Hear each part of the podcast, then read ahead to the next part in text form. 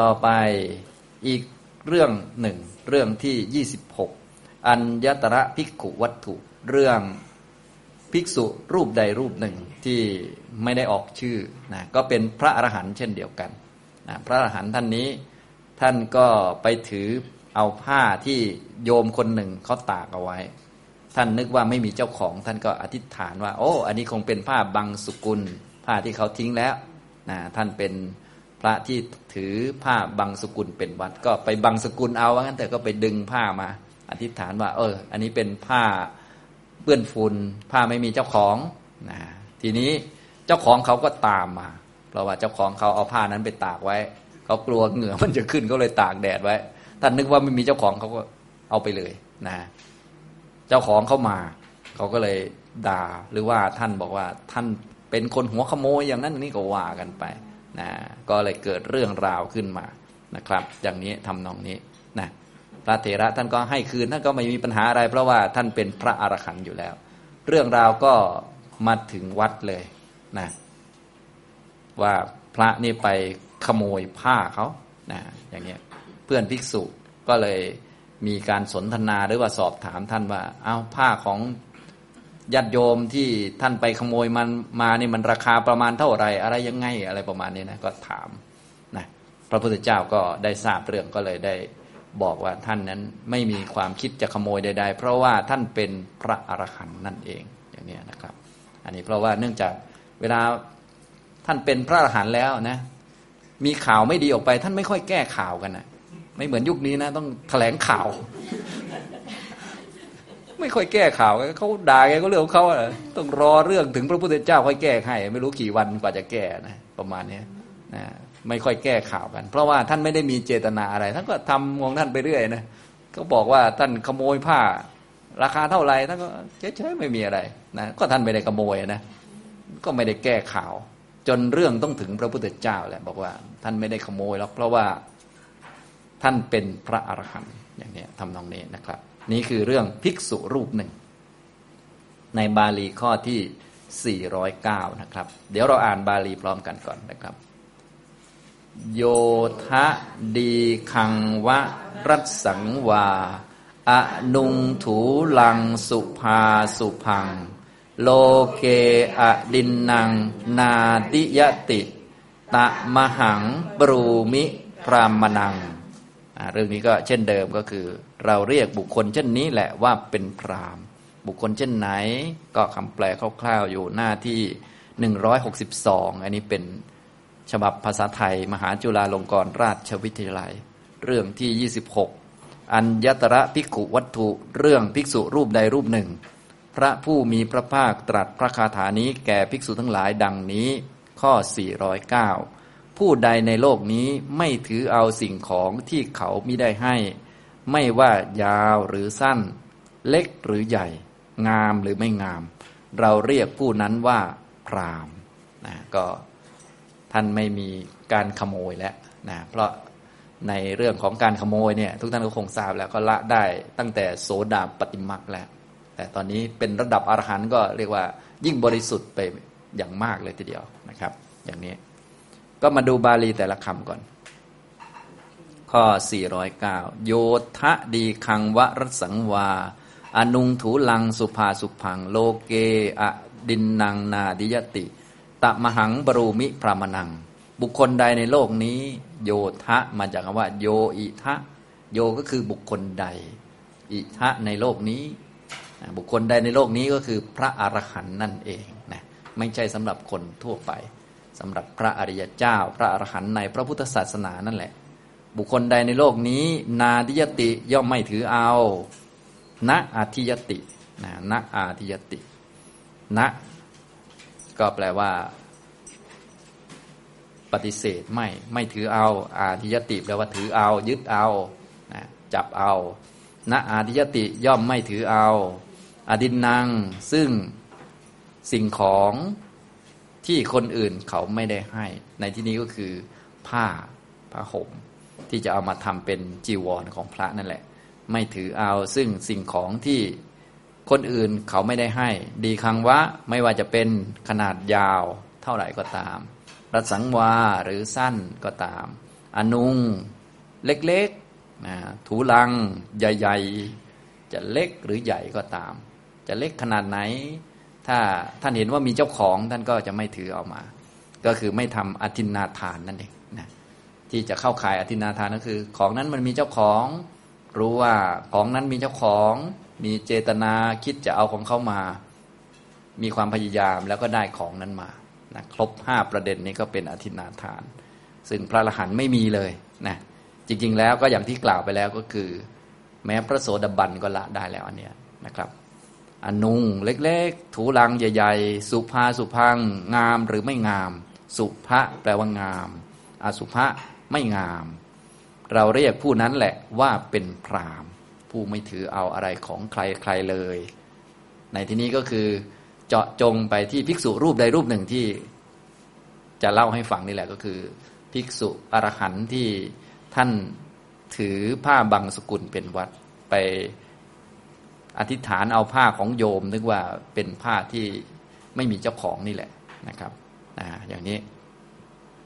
เพราะว่า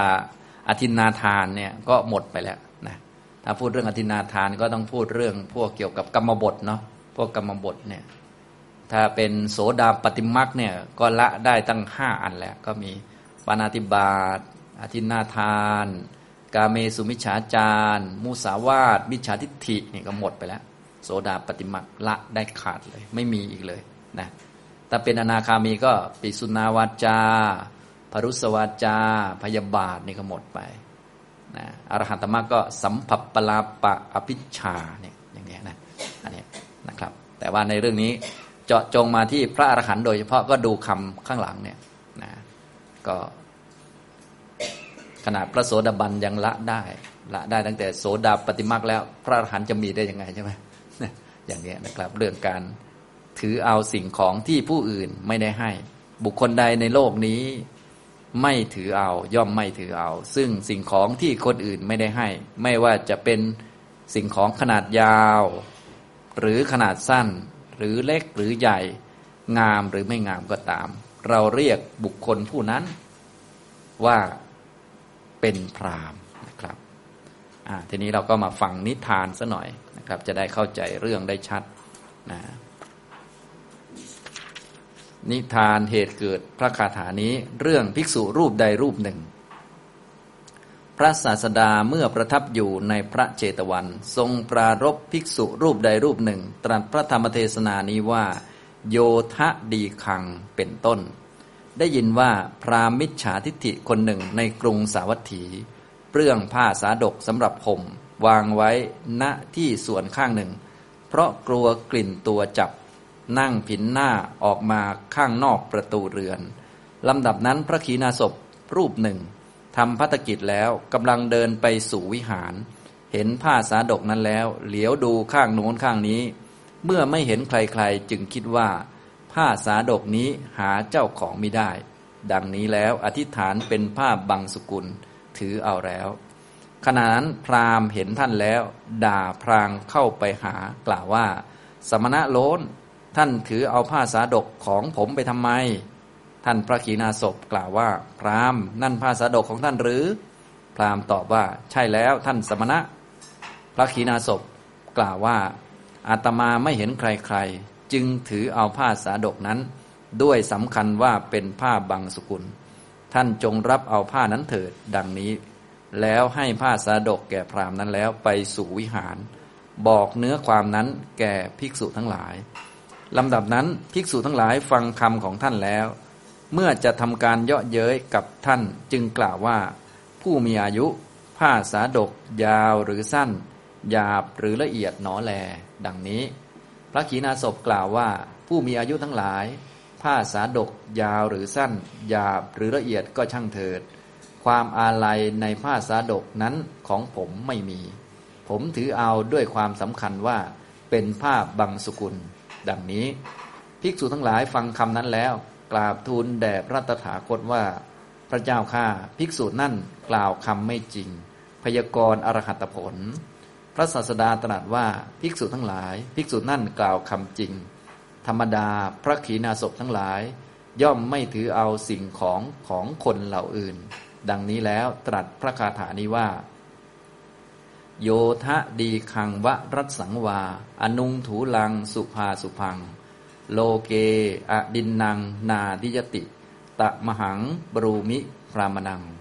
ผู้ใดไม่ถือเอาของยาวหรือสั้นน้อยหรือใหญ่งามหรือไม่งามอันเขาไม่ให้แล้วในโลกนี้เราเรียกผู้นั้นว่าเป็นพรามดังนี้ในการจบเทศนาชนเป็นอันมากบรรลุอริยผลทั้งหลายมีโสดาปัตติผลเป็นต้นดังนี้แลเรื่องภิกษุรูปใดรูปหนึ่งจบนะอันนี้ก็เรื่องก็มาถึงพระพุทธเจ้าด้วยเหตุดังนี้นะก็คือภิกษุรูปหนึ่งท่านเป็นพระอรหันต์แล้วนะท่านก็ไปหยิบผ้าของโยม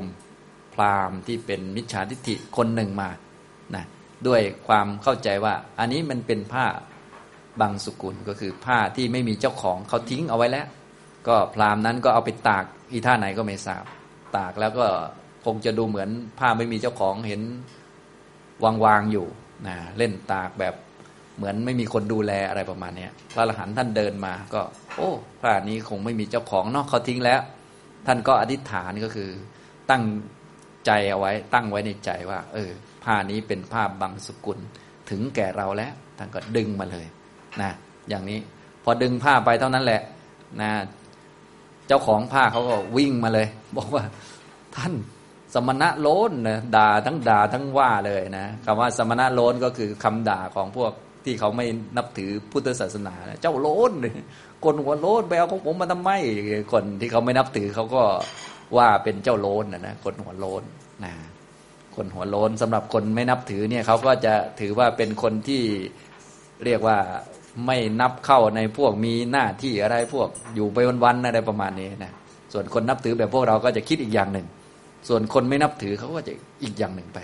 นะเขาก็พูดเชิงดูหมิ่นด่าท่านแล้วก็ว่าท่านด้วยพระอรหันต์ท่านก็ไม่ว่าอะไร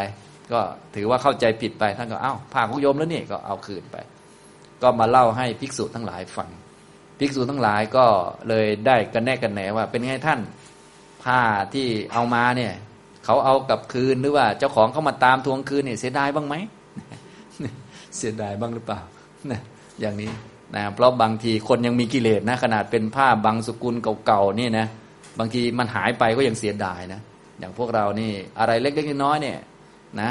เงินบาทหนึ่งหายก็ยังเสียดายได้บางทีนะหล่นไปทางไหนนะหาแทบตายนะอย่างนี้เป็นต้นของเล็กๆน้อยๆหายนะอันนี้ภิกษุทั้งหลายเขาก็คล้ายๆกับกระเช้าเย้าหยอกกันหรือแย่กันนะว่าเป็นไงท่านอาจารย์นะผ้าบางสุกุลเป็นไงยาวสั้นสวยงามเนี่ยหมดไปแล้วท่านเสียดายไหมครับนะหลุดลอยไปกับมือเลยเหมือนนกบินไปเลยนะคนจะแย่กันลองนึกถึงคำแย่ทุกท่านคงแย่เก่งกว่าผมมั้งเนี่ยนะลองนึกดูว่าเขาจะแย่กันยังไงเนี่ยพระเขาก็เหลือเกินนะยุคเก่าเนี่ยว่าไปแล้วก็ธรรมดานะอย่างถ้าเราไปอยู่วัดเนี่ยพระเขาก็จะมีคำแย่ๆกันนั่นนี่นะเป็นไงท่านนะผ้าบางสุกุลอุตสาห์เอามาเนี่ยเป็นไงลอยไปแล้วเสียดายบ้างไหมประมาณนี้ท่านก็บอกว่าไม่หรอกครับความอาลัยในผ้าผมไม่มีเลยที่ผมหยิบมาเนี่ยนึกว่ามันเป็นผ้าบางสุกุลนึกว่าไม่มีเจ้าของผมไม่อาลัยอะไรเลยพอพูดแค่นี้แหละอย่างที่ผมเคยบอกบ่อยๆนะในภาษาบาลีหรือว่าในภาษายุคดั้งเดิมเนี่ยถ้าพูดว่าไม่มีอาลัยเนี่ยเขาหมายถึงว่าอาลัยต่างๆไม่เกิดในจิตอีกเลยเขาจะหมายถึงว่าองค์นี้พยากรณ์อรหันต์ถ้าบอกว่าผมไม่โมโหเนี่ยเขาจะหมายถึงว่าคนเนี้ยทำยังไงก็ไม่โมโหเนี่ยเขาจะความหมายเขาอย่างนี้คือความหมายของคำเนี่ยมันจะไม่เหมือนกันอย่างที่บอกบ่อยๆนะความหมายของศัพท์นะอันนี้ทำตรงนี้ความอาลัยในผ้าผมไม่มีเลย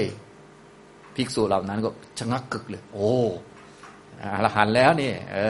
นะแต่ยุคเก่าเขาดีอย่างหนึ่งคือเขาไม่เชื่อไว้ก่อนฉะนั้นใครมาว่าตัวเองเป็นอริยะเนี่ยว่าไปเลยเขาไม่เชื่อไว้ก่อนถ้าเป็นยุคเราเนี่ยเชื่อไว้ก่อนกลัวบาปเนี่ยยุคเก่าเขาไม่มันต่างกันนะรู้สึกนิสัยจะต่างกันนิดหนึ่งตรงนี้ก็ไม่รู้ว่าอันไหนดีไม่ดีล่ะแต่ว่ามันก็คงเป็นนิสัยคนละรุ่นกันนะยุคเราเนี่ยถ้าใครว่าตัวเองเป็นอริยะขึ้นมาเราไม่กล้ายึกนะไม่กล้าหือกลัวบาปแต่ยุคเก่าใครว่าพูดแง่มุมว่าตัวเองเป็นอริยะปุ๊บเขาบอกไม่เชื่อไม่แน่ ไม่ได้ไม่เป็นแน่นอนเขาต้องไปฟ้องพระพุทธเจ้าเลยว่าคนนี้อวดอ้างอุตริมนุษยธรรมเขาว่าอย่างนั้นเลยนะอย่างนี้ก็คนละยุคกันเนาะดูเหมือนว่าเขาจะไม่กลัวบาปไงก็ไม่รู้แต่ว่าทุกท่านจะต้องเข้าใจบาปนี้มันอยู่ที่เจตนาเขาไม่ได้ดูหมิ่นคนนั้นแค่เขาไม่เชื่อเฉยๆเขาอยากจะรู้ใครจะไปรู้ล่ะแล้วมีคนรู้ผู้หนึ่งคือพระพุทธเจ้าเขาขอถามก่อนผมไม่เชื่อคุณหรอกผมเชื่อพระพุทธเจ้านู่นคุณจะพูดในเรื่องของคุณคุณมีสิทธิ์พูดผมก็มีสิทธิ์ไม่เชื่อไม่ได้บาปอะไรนี่ใช่ไหมล่ะตามเจตนาเลยนะอย่างนี้ก็ยุคเก่าก็เลยไม่เชื่อไว้ก่อนส่วนยุคนี้เชื่อไว้ก่อนกลัวบาปปลอดภัยดีเลยไม่รู้ใครดีกว่าใครเอ้าลองดูก็แล้วกันคงเป็นนิสัยคนเฉยๆนะไม่ได้เกี่ยวกับถูกผิดอะไรแต่ว่าอันนี้ที่ได้ยกมาให้ดูบ่อยๆเห็นไหมนะจะเป็นทำนองนี้แบบเดียวกันเลยพอภิกษุรูปนี้ท่านบอกว่าความอาลัยในผ้าสาดกนั้นของผมไม่มีผมถือเอาด้วยความสำคัญว่าผ้าบางสกุลต่างหากดังนี้ภิกษุทั้งหลายฟังคำนั้นก็บอกว่าไปกราบทูลพระพุทธเจ้าเลยบอกว่าพระพุทธเจ้าข้าภิกษุนั่นกล่าวคำไม่จริงพูดอย่างนี้เลยนะไม่เชื่อเลยเขาพูดไม่จริงว่าอย่างนี้เห็นไหมไม่กลัวบาปเลยนะอย่างนี้เห็นไหมต่างกันส่วนพวกเรานี่งงๆเอ๊ะยังไงนี่ยังไงใช่เพราะบาปจริงๆมันอยู่ที่เจตนาหากเราไม่ได้มีเจตนาไปลบหลู่คุณถ้าเขามีก็เรื่องของเขาแต่ว่าเรายังไม่เชื่อเพราะว่ามันไม่มีเราไม่ได้รู้แล้วไม่มีผู้รู้พอที่จะเราจะเชื่อใจบอกอย่างนี้ทำนองนี้มันก็ไม่มีบาปอะไรนะฉะนั้นถึงจะไม่เชื่อก็ยังไม่ได้บาปอะไรไม่มีปัญหาอย่างนี้นะก็ภิกษุทั้งหลายในยุคนั้นก็คือท่านก็ไม่ได้เป็นบาปอะไรก็คือท่านไม่เชื่อนะพูดไม่จริงละมั้งเนี่ยนะแต่ท่านก็ไม่ได้ว่าอะไรเดี๋ยวไปถามพระพุทธเจ้าดีกว่าจะได้รู้ความจริงก็ไปถามพระพุทธเจ้าก็บอกว่าภิกษุทั้งหลายภิกษุนั่นพูดคำจริงเห็นนะพระพุทธเจ้าก็พยากรณ์ให้ธรรมดาพระขีณาสพทั้งหลายย่อมไม่ถือเอาสิ่งของของคนเหล่าอื่นอย่างนี้นะครับแล้วพระองค์ก็ตรัสพระคาถาที่พวกเราเรียนผ่านไปแล้วนี่เองอย่างนี้นะครับเกี่ยวกับเรื่องบุคคลใดในโลกไม่ถือเอาซึ่งสิ่งของที่ผู้อื่นไม่ให้ทั้งยาวสั้นเล็กใหญ่งามหรือไม่งามเราเรียกผู้นั้นว่าเป็นพราหมณ์นะครับอันนี้คือเรื่องที่26นะครับ